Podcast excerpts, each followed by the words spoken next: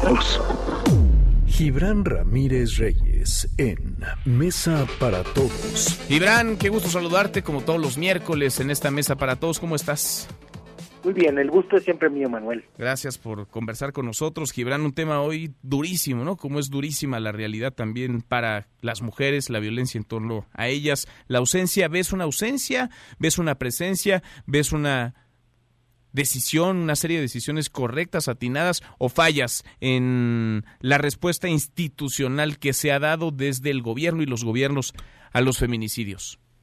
Hay falta una política de Estado. Desde luego hubo instituciones que se crearon ex profeso para combatir esta problemática y que no han funcionado hasta ahora. Ahora, con el cambio de régimen tampoco hay una respuesta.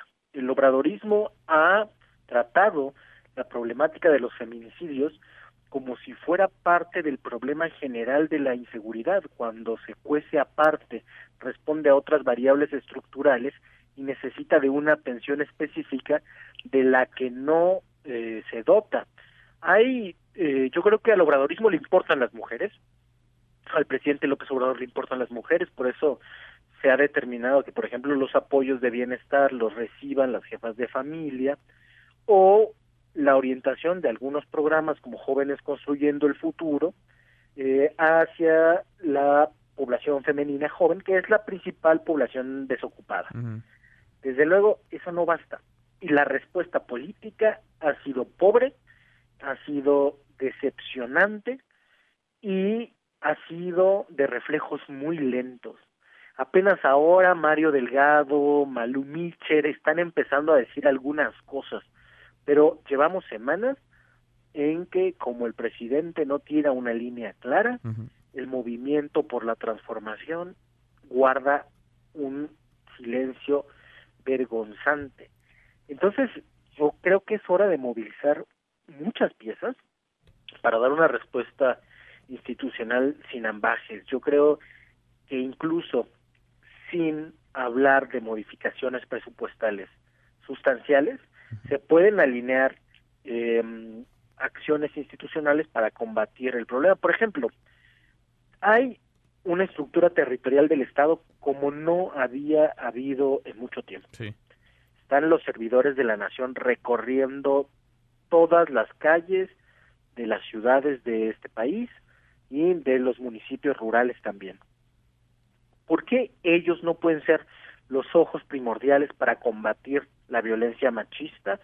¿Por qué no pueden recibir capacitación para prevenir y acompañar eh, procesos de violencia contra las mujeres, em, digamos, para que salgan de esos círculos de violencia o cuando se han consumado ataques, feminicidios, para acompañar a las víctimas indirectas de la violencia feminicida. Eso es algo que hacen decenas de organizaciones en el país, es un conocimiento que está ahí y que las instituciones deberían apropiarse si quieren combatir en serio este flagelo. Pues sí, porque, porque es una es una tristeza, ¿no, Gibran? Que esto tendría que ser vaya, las mujeres tendrían que ser una columna vertebral en esta cuarta transformación. Entiendo que hay una sensibilidad, lo que no terminan de construir es una respuesta ante lo urgente, porque sí, puede haber planes que den frutos en el mediano y largo plazo, pero la crisis es ahora y las respuestas que se necesitan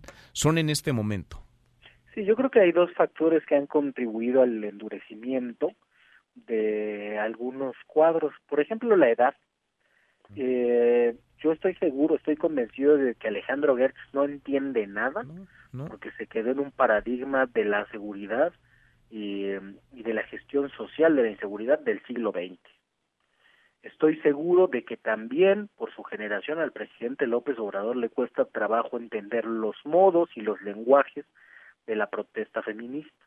Y hay un segundo factor, que es que la derecha, como hace siempre y como hará siempre, parece haberse vuelto feminista de la noche a la mañana. Entonces, están empujando esa agenda con total mezquindad y con falsedad. Mm. Y eso endurece algunos cuadros. Yo diría que no tiene que ser así. Mm. Que, que, que, no importe si ocupan eso para golpear al gobierno de la República, lo importante es combatir el problema de fondo. Lo mismo que te decía en el tema de la UNAM. puede ser que alguien lo use, lo van a usar, pues así es la política.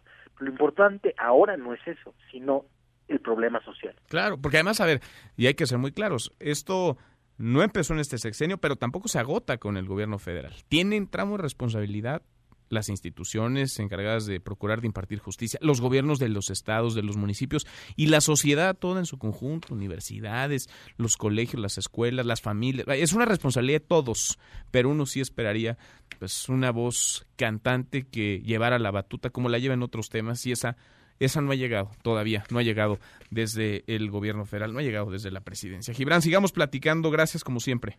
Seguiremos, gracias a ti. Gracias, muy buenas tardes para todos.